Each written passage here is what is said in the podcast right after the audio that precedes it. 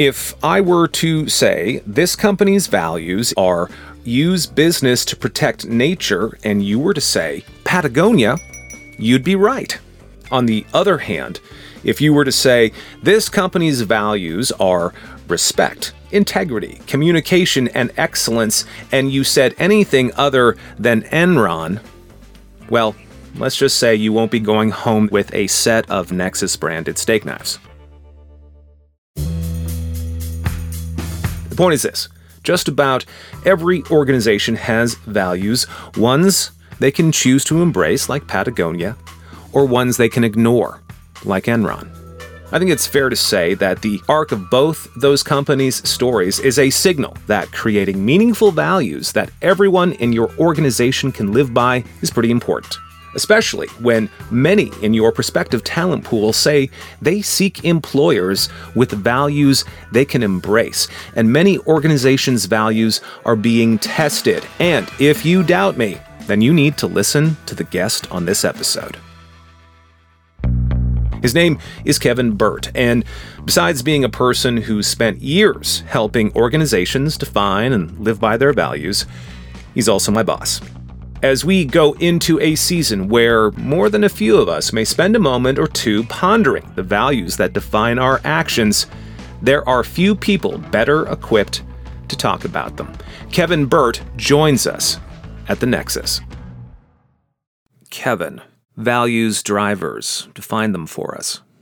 I think it's less about values drivers and more about whether your company values drive value.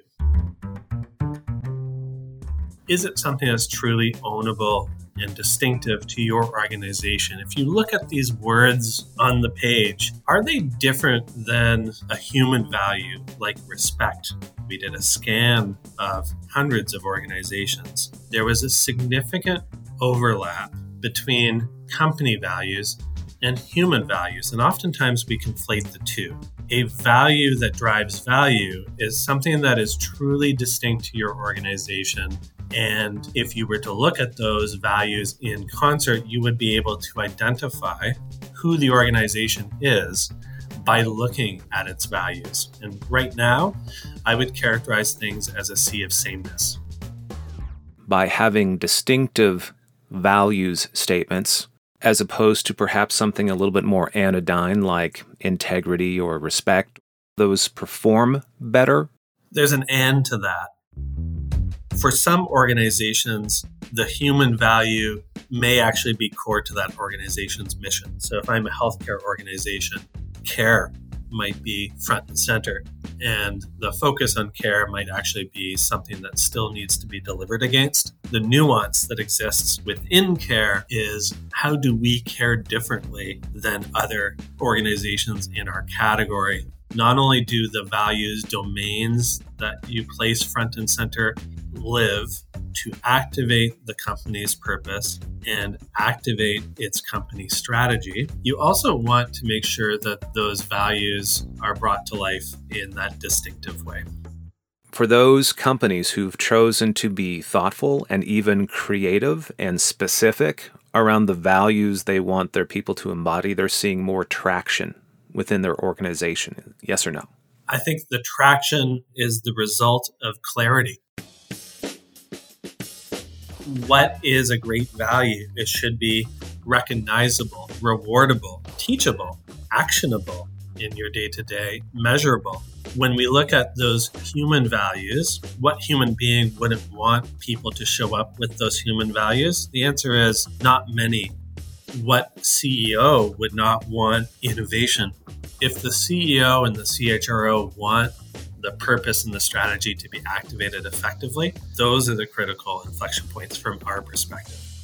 Can you see values driving value? And by that, I mean values that can create revenue growth for a company. Can you make that direct linkage?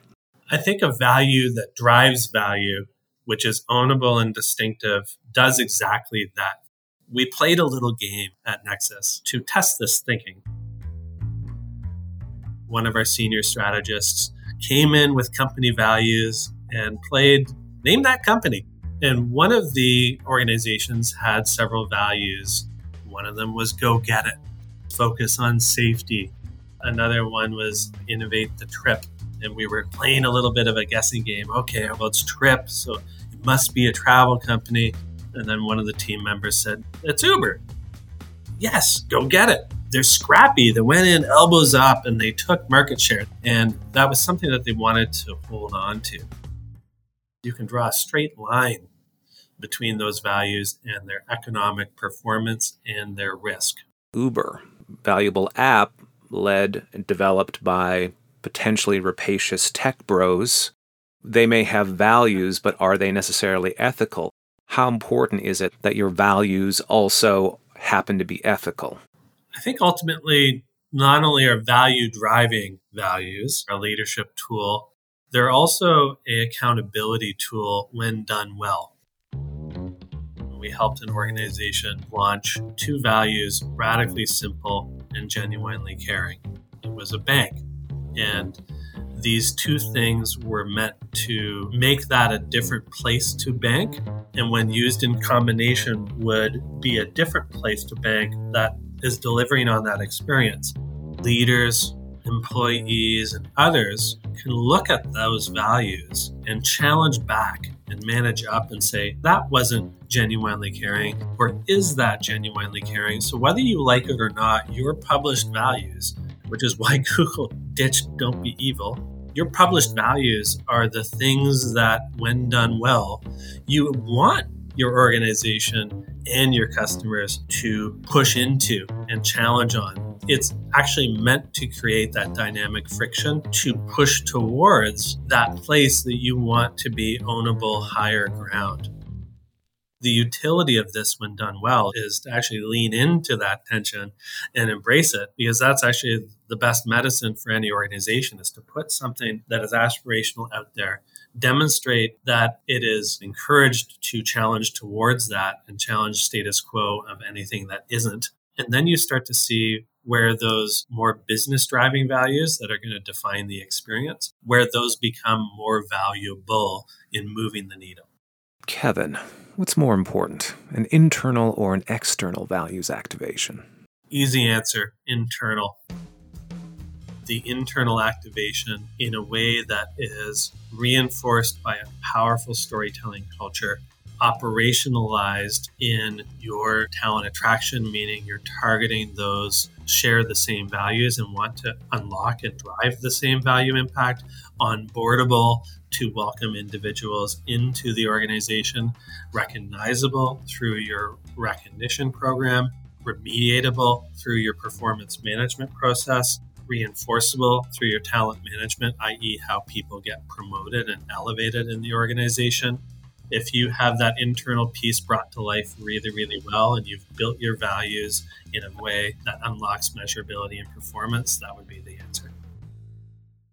This all sounds great when things are rosy. Everyone's seeing profit, share price is up. It's not lost to anyone that we're going into or have the potential to go into a recession where such an activation might seem like a luxury. What do you say to those people who are thinking that, and how do you persuade them otherwise?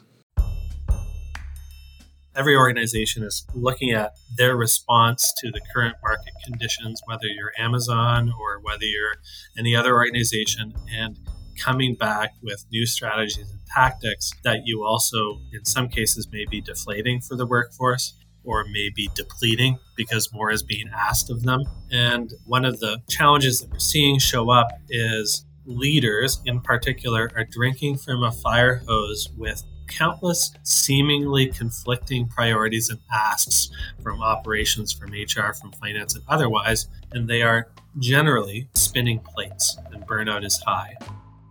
70% of CEOs are walking back, slowing, or pausing their transformation initiatives due to burnout or lack of resources, for example. That's uh, recent KPMG data. Values that are value driving, that show and give clarity around how teams need to show up, part of the leadership toolbox when put next to the strategy. Here's what we prioritize, and here's how you're being asked to show up. Those two in simple combination get rid of all of that white noise and they become the backdrop for those conversations in a much cleaner and reinforceable narrative that doesn't feel like a bunch of stuff. It has a common narrative through line and it has a common leadership structure in terms of how things are spoken about. The fact that that's actually scalable and quickly scalable across your company would be its key benefit. So, in other words, any change, good or bad, where you have to depend on the performance of your people to weather it, is an opportunity to explore your values and to see if they're helping them do that. Correct. If all cultures are born of narratives and norms, and culture eats strategy for breakfast, if you are doing a strategy that doesn't have the cultural activation component and values, mindsets, and behaviors, when done right, do that thing, then you're missing a key component of your change. And you're part of that why most change enablements and transformations experience the struggles they do is because the human factor has been omitted entirely. Kevin, this has been illuminating. Thank you so much. Thank you. Are you a leader who's wondering if your values reflect where your organization is today? Could it be time to draw up a new blueprint for those values? If so, then your first email should be to Nexus. For more than two decades, we've been helping companies transform their cultures by articulating, validating, and expressing their values, and even measuring the impact of those values as well. Find us at www.nexuscommunications.com. That's N E X U S communications.com. And if you find some value in what you heard today, then why not give us the gift of letting the whole world know? Rate us or comment on us at Apple Podcasts, Spotify, or wherever your podcast heart is light. The Nexus is hosted by me. My name is Chris Nelson, and I thank you for listening.